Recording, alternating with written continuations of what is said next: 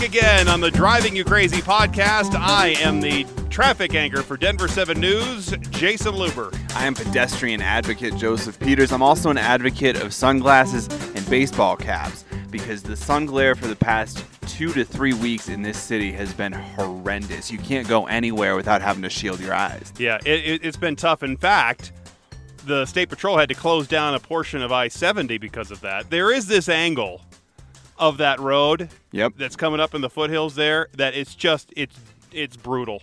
Well, and there's nothing you can do about it. And they've actually there have been studies performed within the last 12 months that show a 16% increase in the amount of life-threatening injuries when it's bright outside. The sun, Jayson, is a menace. It is a menace. Maybe we should turn it off. Can we turn it off? I think they turn it out off for like 12 hours most nights. Ca- ca- okay, well, that's good. At least we got that going for us, right? Amen. All right, here's a story perfect for you since you are wearing your New England Patriots hat, uh, and for any New England Patriot fan, and, I, and I'm sorry that they lost the other night. I am okay with it. It's in Miami. Miami always beats us. We can save that for the football podcast. Okay, okay, perfect. Uh, well, anyway, a physical education teacher there in Boston, he was tired of drivers speeding through the school zone, so he turned to New England Patriot quarterback Tom Brady for help. His name is Sam Balto, and he placed some laminated cutouts of Tom Brady's face on pedestrian crossing signs outside an elementary school, hoping the pictures would get drivers to slow down. And he says it absolutely worked. He couldn't get Tom out there.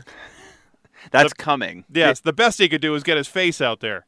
Now, Sam says that he was super frustrated watching these drivers just speed through the 20 mile an hour zone for months. He actually used a speed radar monitor and he posted the results on Twitter. He clocked drivers going anywhere between 30 and 56 miles an hour in a 20 mile an hour school zone. Was I mean, it couldn't have been 20 miles an hour at the time somebody was going 56, right? The you would think that there would be enough traffic on that road to prevent anybody going from that No, I think he says it was happening during school time, and the crosswalk posts there were recently placed in the street near the school. But he said the drivers would then hit them and knock them over. But then he put Tom Brady's face on them. He says, "Whatever it takes, I would give him our driving you crazy citizen champion of the week award if we had one." Really, it, it would just be a picture of a traffic cone with the caption "Good job." Can we have Chris make us one of those? Sure, Let's do it, man. and we could send it to him. Congratulations, Sam. I mean, this is something we've talked about in the past, though. Than anything that makes the drive more complicated or more Yes. visually interesting for a driver is going to make them slow down and, and it'll have a slightly calming effect on traffic. This one just happens to have the greatest quarterback of all time on some pedestrian crossing signs. arguably. Uh, No arguing here. they did actually in my neighborhood put up one of those on the speed limit sign, and there's been a lot of talk in my neighborhood recently about some of the speeding that's been going on. So they put up one of those radar. Uh, so the speed limit sign is 35, and then right under it, it's the radar thing that shows you what your speed is. Because just in the last couple of weeks, a couple of deer were hit and killed in in the neighborhood. So what the neighbors on Nextdoor it, w- it was blowing up on Nextdoor and so some there there's now a I, I guess group of people that are advocating to drive at the speed limit at all times. And and even just if you don't if you have some time off if you can just go ru- drive up and down the road at the speed limit to slow everybody down. Even if you don't have to go anywhere just as you can just go ahead and go out there and and be a pace car and slow drivers down. It, so they're encouraging people to literally, when they're just when they have some downtime, Yes. to go drive the speed limit. yes If you could get paid for that, Well, that's what I advocate for, for the cops to do on I 25. Just drive the speed limit. You don't have to pull anybody over. that's true. Just do that, you know? I'm a big fan. Well, we're not strangers to tolled lanes here that charge, uh, uh, you know, a price to, to drive on them and also change in price depending on the congestion. Well, they just started a new program near Washington, D.C. on Interstate 66 where they charge single drivers to use a toll to use their existing HOV lanes. So the highest price on our toll lane uh, on the north side of town, it's it's uh, seven bucks, and that's without their little extra transponder thing. You know, it's just the license plate toll. So that's that's basically the highest that section will be. Okay. Get this: the advertised price during the most congested time on I-66 at that toll lane near DC at 8:06 a.m. It was last week. It was forty dollars. $40. Now, the fees can be set in schedules with the highest rate for the busiest time of day, or tolls can be left uncapped to fluctuate with changing traffic. Now, some drivers were incredibly upset, as you can imagine, with that $40 price tag. I mean, deservedly so. And and the signs there along the corridor show the current price of the tolls. They're updated every 6 minutes. They range from 450 for the entire corridor to a peak last Monday of $34.50 and then they peaked at $40 last Tuesday. But state officials says they're still sorting out whether anyone actually paid that highest level as they're reviewing the bills because once you see the price that, that the price you see when you get in is the price you pay. Right. So if you're in it at let's say 12 bucks and the price goes up to 20, you're still paying the 12, you're not paying the higher rate. But if nobody's if nobody's paying the forty dollars to use the toll lane, then that defeats the purpose of having the extra lane altogether, right? Well, yeah. I mean, it's supposed to be there to cut down on traffic, but you're, if they literally have to run the data to see if anybody used this forty dollar toll lane, that means it's what like five six drivers at a time when there's two thousand plus drivers on the road. Right. Ridiculous. I know it is completely ridiculous. I think they have their their pricing wrong. They should actually bring the prices down when there's more congestion on the road to encourage more drivers to get into that lane, pay the toll. You're e- easing up the traffic on the free lanes. You're actually getting more of that traffic into the pay lanes and because of, you know, market economics, you have more people driving at that lower price, you're going to have more money. You, there's a certain pricing level Yep. that, that that is a sweet spot. And so I think if they lowered the price, you'd get more drivers in there and you get more money. Well, and it, I think it depends on what your goal is. How, I mean, are they trying to turn the biggest profit possible or what? I do find it hard to believe that a $40 toll, toll lane is going to show you any significant gain compared to a $30 toll lane or a $20 toll lane. I think it would be really interesting to see the algorithm that goes into this thing to set the price point at $40 at any given time. But I mean to your point, what's their goal? Are they Yeah. trying to get are they trying to ease traffic or are they trying to turn a profit on this lane? And then there's this editorial, speaking about toll lanes, from the Aurora Sentinel, advocating for Colorado to go all toll lanes on all the major highways, not just the new lanes, not just the new roads, but all the current lanes right now. I did some of the editing to this editorial, but it reads in part like it or not, we're stuck. Every reliable study shows that the state has mounting transportation needs and woes, and more people will continue to pour into the state. At the same time, state legislators are deadlocked over finding serious money to fix the state's serious problems. The time for more toll roads in Colorado has arrived. And we could say this probably for most of the states in the country. Year after year, state lawmakers argue over where money might come from, but they do little other than leave residents sitting in traffic, motoring on third world roads and shaking their heads. I don't think we really have third world roads. That does seem like a stretch. We have this thing called pavement that most Yes. third world countries don't have. All right, the editorial continues. Spending every dime uh, the state collects on roads wouldn't solve every statewide transportation problem. Mass transit plays a critical role in the puzzle. But effective, realistic mass transit and safe, functioning roads don't preclude each other. Colorado has neither right now. I don't know, the transit's not horrible, but the roads are in bad shape and we could use some improvements. But I, I would argue that transit is pretty horrible, but go on. all right. How how horrible is it? I just think they don't have do a very good job of solving the first mile last mile problem, and I think that the times are pretty erratic. I mean, if you need to be somewhere at five thirty sharp, you can't count on the buses here to be there to get you there within eight minutes of your goal. Even if you go outside the moment, like five minutes early, right? Because the buses, at least in the downtown area, are pretty consistently two to five minutes behind schedule. The light rail system is great and it's beautiful and it takes you on a lot of really scenic stretches of Denver that you wouldn't see otherwise. The problem is that the first mile and last mile to the light rail stations is really difficult, especially in a lot of the suburbs where people would be more inclined to use mass transit because they have to go further. But you can't get to the station without a really either driving to it, which defeats the purpose, or walking two, three, four miles. That's not worth it either.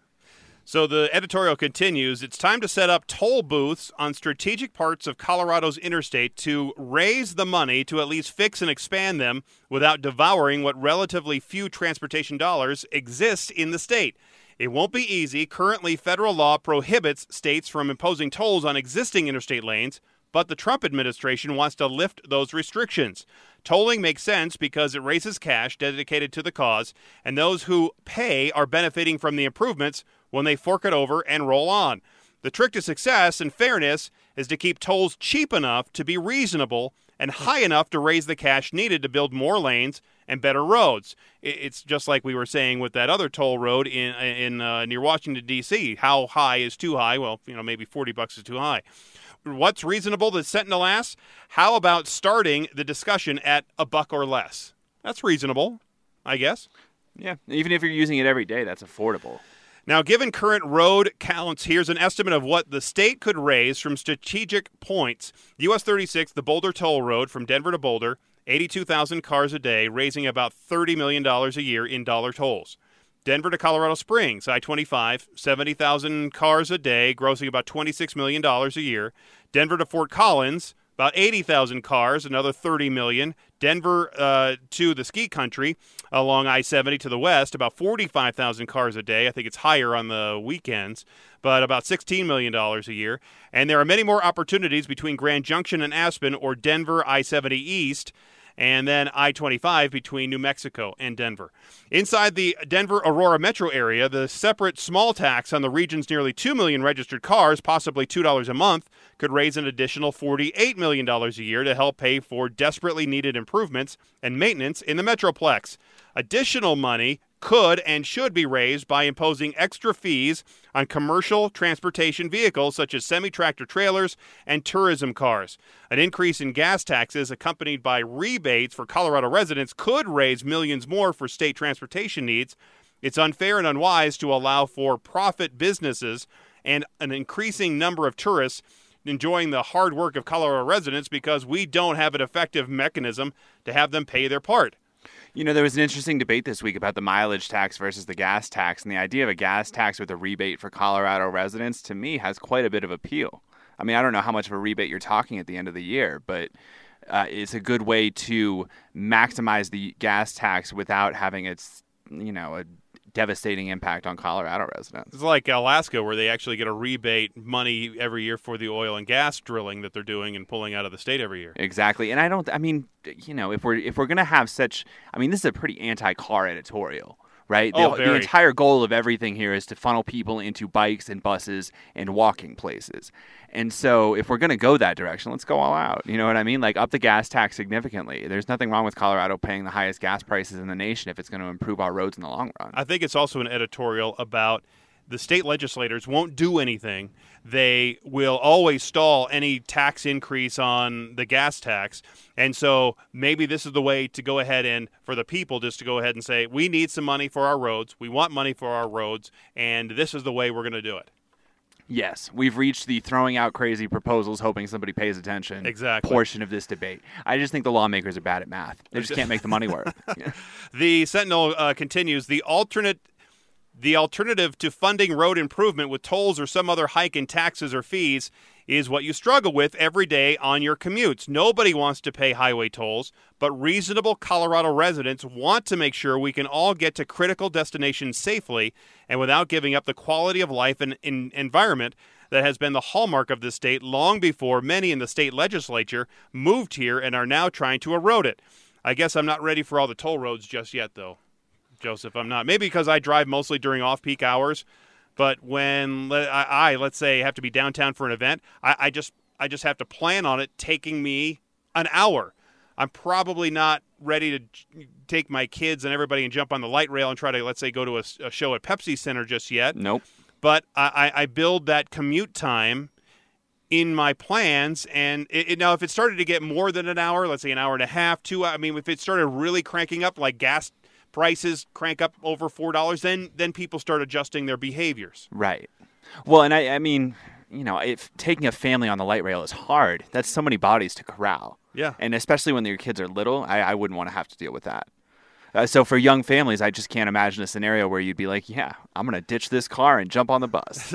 Bring it on." Now I know a lot of families that use the light rail to go to sporting events. They're going to the Broncos, the Rockies, whatever. They're they're now more increasingly taking it out to the airport because they don't want to deal with the parking out there, and it's about the same price to park your car out there as it is to take the uh, the light rail system out that way, and it's becoming more reliable. The A line is becoming more reliable every day.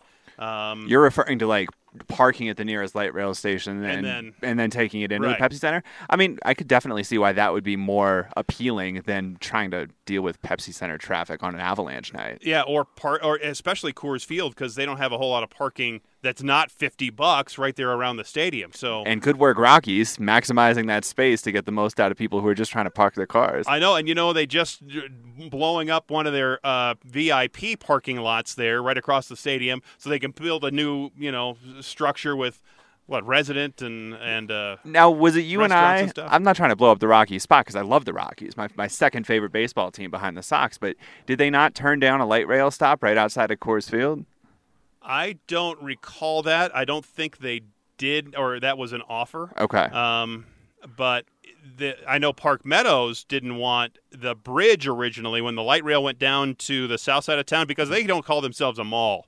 They call themselves a retail resort. oh, So it's this big mall on the south side of Metro Denver. And so the light rail stops there. However, they never wanted a bridge to go from that light rail stop over to the mall. okay. Now, just in the last few years, they built one um, because they understand. Oh, wait, people want to come shop here, And don't have to maybe that's a good idea to put a bridge so those people that get on the rail can shop here and spend their money here, and then they go away. What was really fun was before the bridge when all those people were trying to cross six lanes of traffic to get to the mall. Yes, much like Frogger, Interstate Frogger. That's exactly what my it was. favorite part of riding the rail system is crossing eight lanes of traffic. Yes. So you know, the, tolls. It's an interesting idea, but there's there's going to be a there's going to be a breaking point eventually, and and there's going to be more money needed because right now. Construction costs are a lot of money, and there's a lot of needs in the state and all the states around the uh, around the country, and and there's only so much money to go around. My new pet theory is that they're just waiting for the Trump administration to uh, announce that they're going to dedicate federal funds to infrastructure, and then we're just going to jump on that bandwagon and hope that pays for the lion's share of it. Yeah, maybe if you know Well- if anything it comes out of the Trump administration. I mean, the way Washington is so dysfunctional right now, it doesn't seem like anything's going to happen. There's Democrats winning in, Georgia, in Alabama, Jayson. Yeah, that's like you know, cats and dogs living together, the whole thing. All right, coming up, when you see flashing lights from an emergency vehicle coming towards you, and let's say you're in a precarious spot on the road where it might not be the easiest for you to pull over and let them pass, or you're in a real narrow road or something, what do you do? We'll talk about that and much, much more as the Driving You Crazy podcast continues.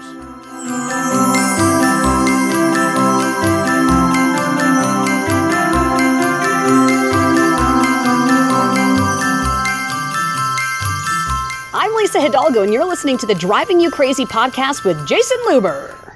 We just have a lot of content, a lot of stuff to offer to the viewers in the morning. I think my favorite part would be weather. I mean, I'm a I love weather as it is, um, but I just think the weather, you know, is probably going to be my favorite part. What's going to be like, and of course, you know, when we go out there and uh, gather our interviews and stuff, I always watch the weather to see if I need to bring rain gear, snow gear, what have you. Mike Iliopoulos, only on Denver 7.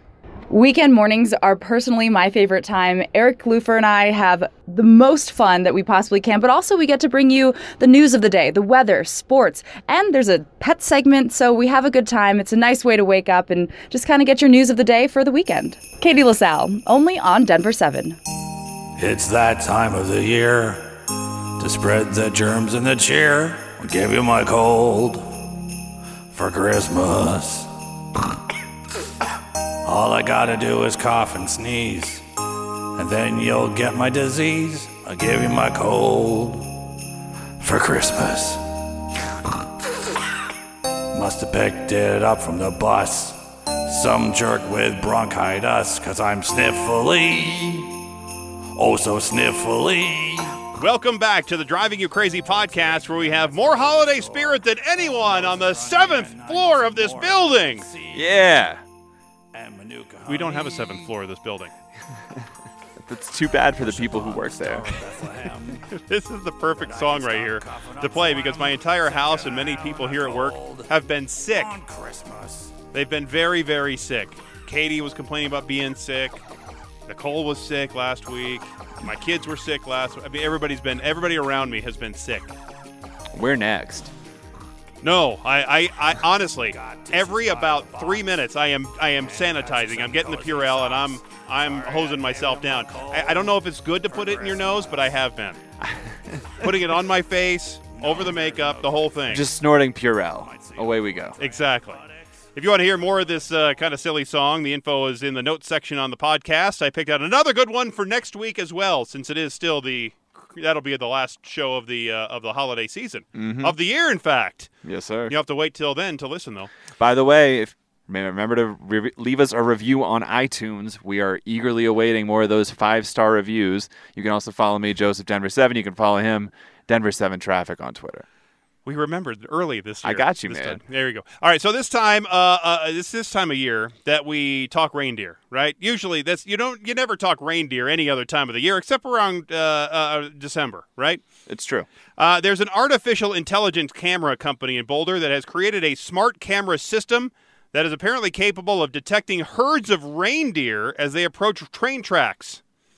It, this is not a big problem here, Okay. but apparently it's a big problem in Norway. Norway. All those deer getting in the way of them trains. They call it the reindeer cam. Well, it can, well, you know, creative name there. it can uh, warn train operators to slow down when reindeer are on the tracks, and that can eliminate the needless slaughter of countless reindeer. There was recently a series of high profile reindeer killings in Norway where herds of reindeer in remote areas have been struck by trains. In all, there have been eight train incidents that killed more than 100 reindeer in the past few weeks. What's Santa going to do? That's on average what, like nine Rudolphs and ninety-one other reindeer. The Reindeer Cam is a network of cameras that can monitor vast stretches of train tracks in remote wilderness, day or night. Each camera has a learning algorithm that can recognize the reindeer, and when one is detected near the tracks, it sends out an alert within one tenth of a second. The system is powered by using solar cells paired with battery storage, and the communication between the system and the train operator can be completed via either satellite modem or cellular modem. It, it, it this I guess could be a great system on other rail lines, right, where there's animals or people who frequently cross cross the tracks. I mean, I think that would be the ultimate goal, right? Is to use it for people in large cities as opposed to just herds of reindeer in the middle of the Norwegian wilderness. like in India, where you see those trains that are overloaded with people. Right. I know of a reindeer cam, but when you when you search it, it's a live stream of, of the reindeer farm uh, uh, for Santa. okay. Santa's original reindeer live feed. oh, nice. That's, so when you search reindeer cam, that's what you're going to come up with. Is it in the North Pole? Uh, it's close. Okay. somewhere up that way. But every time I look at it, not much is going on. Just a large corral with maybe a reindeer or two, Okay. something like that. This is a much, much more depressing story, but my Las Vegas Twitter feed blew up today because the Steamy Weenie is now offering reindeer dogs on their menu. The steamy weenie. Is that what you said? Yes. I'm a, just trying to get the, a hot dog chain in Las Vegas offering reindeer dogs now. Biker Jim's here in Denver's been doing this for a while. reindeer dog. rein- Have you had? Yeah, I mean Every- it doesn't taste much different from a regular hot dog. It's the same seasonings and everything. I would imagine so. You just know that it's Rudolph. or a distant cousin of some sort. I wouldn't think it would taste much different than than what? Than chicken. Everything tastes yeah, like chicken. there you go. Frog legs. When you see flashing lights behind you or hear a siren nearby, it can be easy to panic. Then, when you see the emergency vehicle and you see it trying to get through traffic, what do you do? Most of the time, you just slow down and you pull over to the right just to let it go by. But what if you need to, uh, let's say, break a driving law to get out of the way? Is that okay? Is is it okay to go through a red light or cross into a bus lane or or make an illegal turn of some sort? What are what are the rules of the road when it comes to letting emergency vehicles pass by? Well, I had to deal with that exact same scenario. And one time when I was running, waiting at a red light, I see this fire truck racing up from behind me, and, and I decided instead of running the red light just to make the right turn onto a street that I didn't really want to turn on to get out of the way, I made that choice because turning on red, well, I guess it's not really illegal, uh, but it's less illegal than going through the red light Correct. right? So I I was I was delayed on my trip, but the fire truck was able to get by. But as far as the law, there are sections of the Colorado Revised Statute that speaks to the requirements when a motorist observes the immediate approach of an emergency vehicle, but nothing that I read in the law provides any guidance for this specific question. So I talked to um, Rob Madden. He's a sergeant over the Colorado State Patrol. And he tells me that all the drivers should know that pulling to the right and stopping is the best and most expected action. Wait, th- th- everybody knows that though. Right. You pull over, you get out of the you, like. Okay, go on. All right. So he said emergency vehicle operators are consistently taking account for the motorist around them. I think this was his point is that they expect you to do a certain thing and when you mm. do something that's away from that, it freaks them out a little bit and causes them to slow down or maybe adjust their path and, and then you could see trouble. Okay. He continues, he says, We ask that the motoring public drive with safety in mind, and if they see an emergency vehicle approaching, they remain calm and formulate a plan. formulate a plan. like, like I'm over there going, all right, let me think about how am I going to do this and that. No, you just you, you just react. You're not Right. formulating a plan.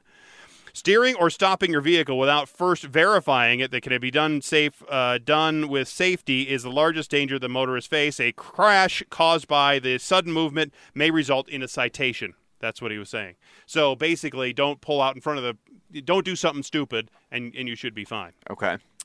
I also posed the question to the Denver Police Department, and Doug Schepman with the DPD first directed me to Denver's municipal code that again doesn't really specifically answer this question, but he added while the ordinance provides no specific permissions to violate other laws to move from the way of the approaching vehicle, it would be reasonable to move through a solid red light or make an otherwise illegal lane change to make way for the emergency vehicle.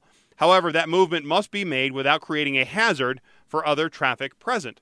So I think he went a little bit farther and said, sure, I, I don't think you're going to get a ticket for doing a legal thing. However, just do it safely to get out of the way. Okay. So what I'm hearing is use common sense, and if you get into a crash, we're going to ticket you. Exactly. Fantastic. In most drivers' handbooks, it'll say you should yield to all oncoming emergency vehicles, and where possible, you must pull over to the right side of the road.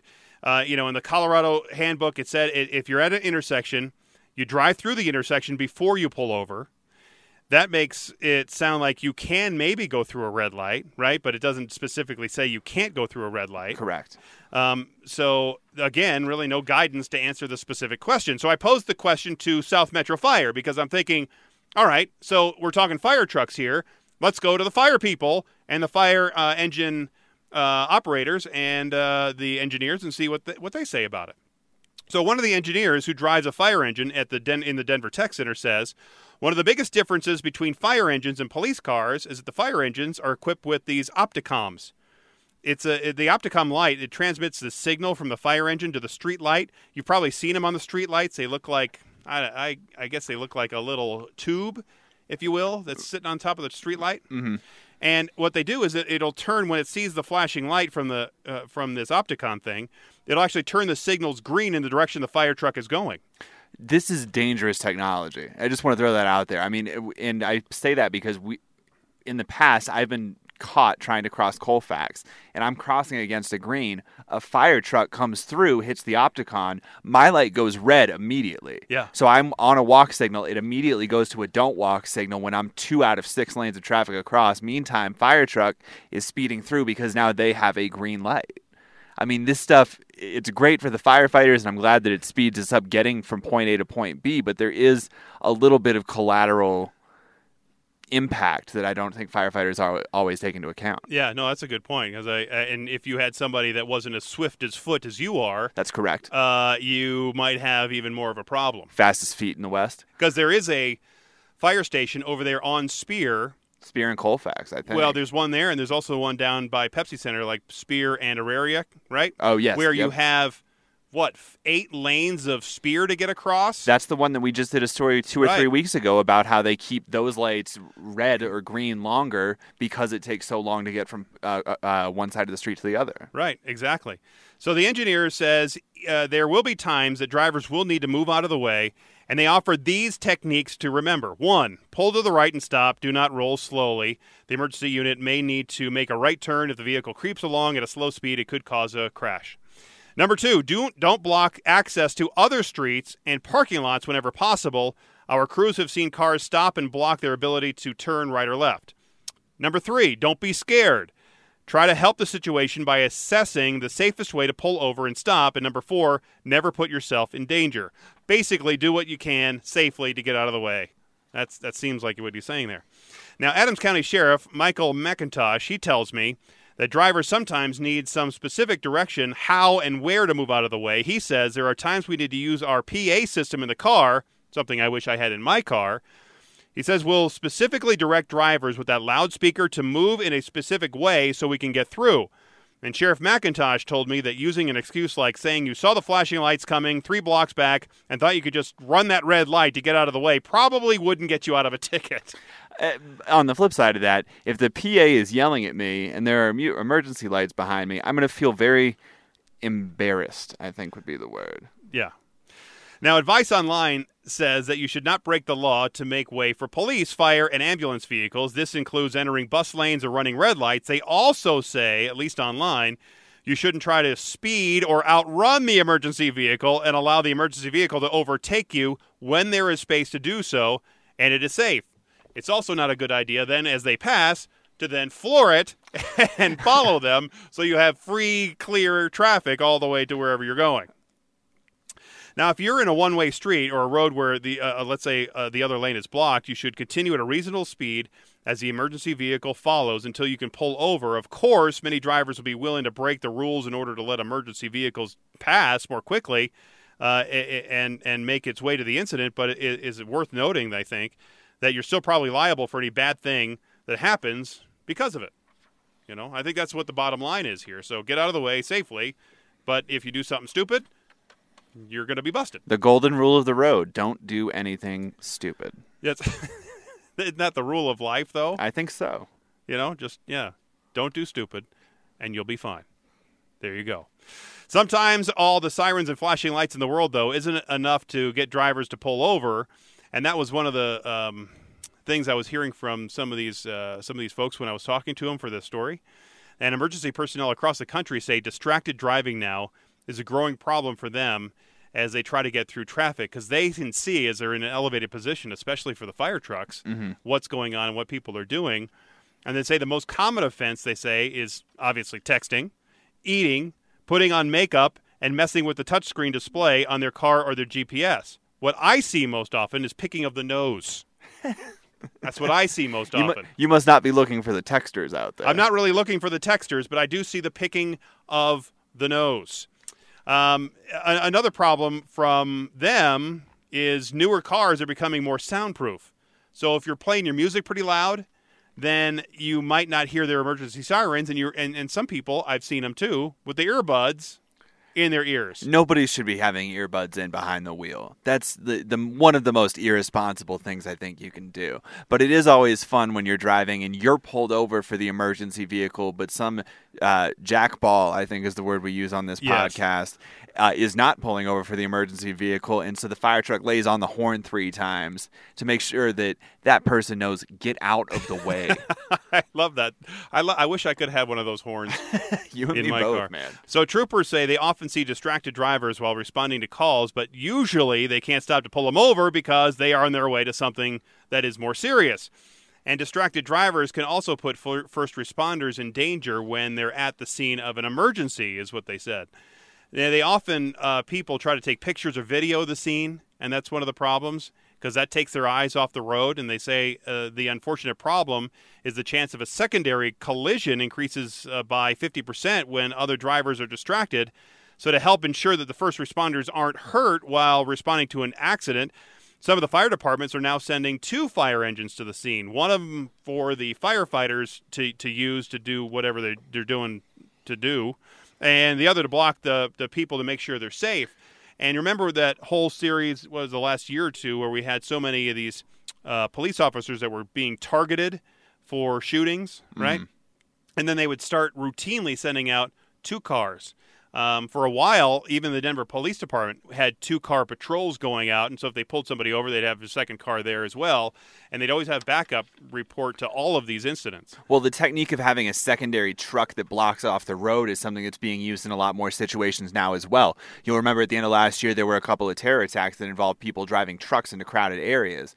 And what police departments in Europe and fire departments in Europe have started to do is either bringing in a semi or bringing in one of the larger fire trucks or something something to block off streets and also serve as a barrier so you can't just drive a truck into one of those markets and barrel through them. And obviously, that isn't good for traffic. No, not at all. because they tend to block lanes longer and uh, more often, and that obviously screws up the whole traffic situation. Because I've seen that a ton of times, where you'll have the the fire engine operator. He's he's he'll cover he'll block extra lanes that they don't really need to block. I mean, there there has to be. A, we've talked about the balance that needs to be there. Yep. But now they they basically have they think they have full autonomy to block as much as they want to block. Well, and I think, I mean, this is something I would like to see done at Coors Field. Like, block it off after the game. Don't let drivers anywhere near that intersection where hundreds of people are crossing at any given time. I know. Could you imagine that? Because I I have thought about that as well. Right there at 20th, the corner of 20th and Blake, right by Right- home plate, right outside of home plate. right plate. after let's say an exciting game.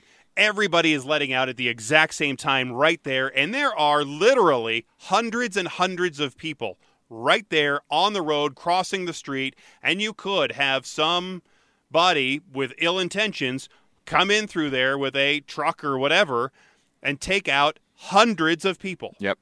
easily. And then, God forbid, it explodes. Well, and but and that's just it. That's one of the only places in this town where there's consistently a crowd of hundreds in one place that's that close to a road where something bad could happen in an instant. Yeah, so I, I don't know if there's any good way, and maybe Denver police has thought about the potential of that. It might be worth a call to them to ask them if if they've had that as a mindset. Maybe it would be better for the start of Rocky season, maybe Yep. closer to uh, March or April, to see what what they would say if we give them a call and say, "Have you thought about that possibility? And, and what are you going to do about it?" Because usually there's just one or two officers just in the intersection stopping traffic from, uh, you know, hitting these people and, and making sure they stop so the so, so everybody's crossing and walking across the street. And maybe they think that's enough. I mean, maybe they've they've considered the balance, and that's what they've decided to go with. Is that it's fine the way that it is. We don't need to add extra protections. It's worked so far. Yeah, and speak, you know, speaking of all this, have you seen that show on Netflix? It's called Shot in the Dark. It's uh, on the list. It, uh, it's so I've been watching the I watched the first uh, I don't know six episodes. It's a show uh, about several of these companies. So in Los Angeles, they have these these companies uh, that shoot video of news events. So these folks, they're called stringers. And they go out like if they were a news crew uh, employed like we have for the TV station, photographers that would go out and shoot a news event, a rollover, a building fire, or whatever. And then, but these guys do it privately, and they're out there with the scanners in their car, and they go out and they and they shoot this stuff, and they put it, they edit, do some edits, and then they upload it to their um, to the TV stations or to their FTP site. And then the FT, and then the TV stations can look at it and say, "All right, I want to buy this one, buy that one," and they're all charged money for it. Um, uh, there's really strong competition there, and there's plenty of money. It's it's pretty interesting the way they're making those videos, and it's a pretty dangerous job for those folks too. Absolutely. Um, because really, they're they're allowed to walk into crime scenes. They're allowed to walk right next to fires. Now in California, I know because I, I have a good friend of mine who works for ABC Radio, and and so at fire lines, like here, they- they'll keep you back. There, there, there's there, there were lawsuits in the past, and so they can go right to the fire, right across the fire lines. It doesn't matter. There's no restriction on the press to go anywhere there's a fire. That's fascinating. I mean, that job to me was a dream job for a long time. It feels like you're out on the road. You're a maverick going Yeah. from crime scene to exactly, crime scene. it's exactly what you are. digging into what happened, what really happened, finding the true story. I I find the whole thing very very interesting. and it's an interesting uh, eh, um, dichotomy between the way they work and the way the TV stations work, and actually the way they work with each other. Because one guy is is packaging his his stories, is what they call them. Uh, so let's say he sh- he he goes out there and he gets video of, of a rollover crash and a water main break and whatever. So he'll package those three as one for one price, while another one of these stringer companies is trying to sell all three individually. Well, which is you're a TV station, what are you going to do? You're going to buy it from the one that's a package deal because it's less money for you. Yeah. Um, and so it's hurting some of those. And I'm surprised we haven't seen some of that here yet.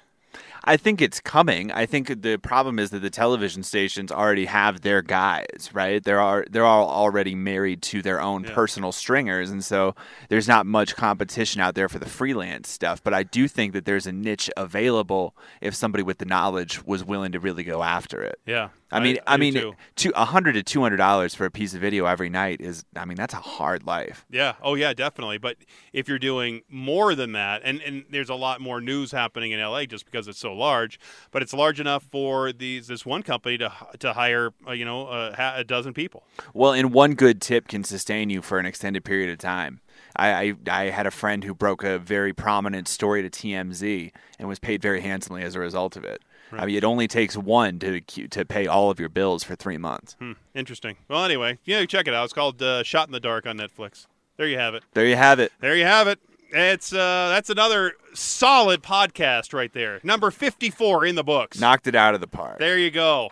And, and again, you can always reach out to us, uh, not with your arms, but uh, with your phone. Uh, Denver Seven Traffic is my handle, I'm Joseph Denver Seven. and we have phone numbers, but we really don't care to give them out. Exactly. Um, actually, I got a couple of. so uh, if somebody calls my my my voicemail at work, I get a, a email notification and then the recording, and it's always just somebody hanging up because my voicemail at work, the the uh, the recording is I check this maybe once or twice a year. So if you want to leave a message here, I'll get it in six months or eight months, whatever, and I'll call you back then. But if you want to reach me, then send me an email. because honesty is the best policy. It is, and that's exactly my policy. There you go. So that's it for this uh, episode. Thanks again for being here. Thanks for listening. And until next time, I'm Jayson Luber, the traffic guy. I'm sunglasses and baseball cap advocate Joseph Peters. Be safe. And as always, happy motoring.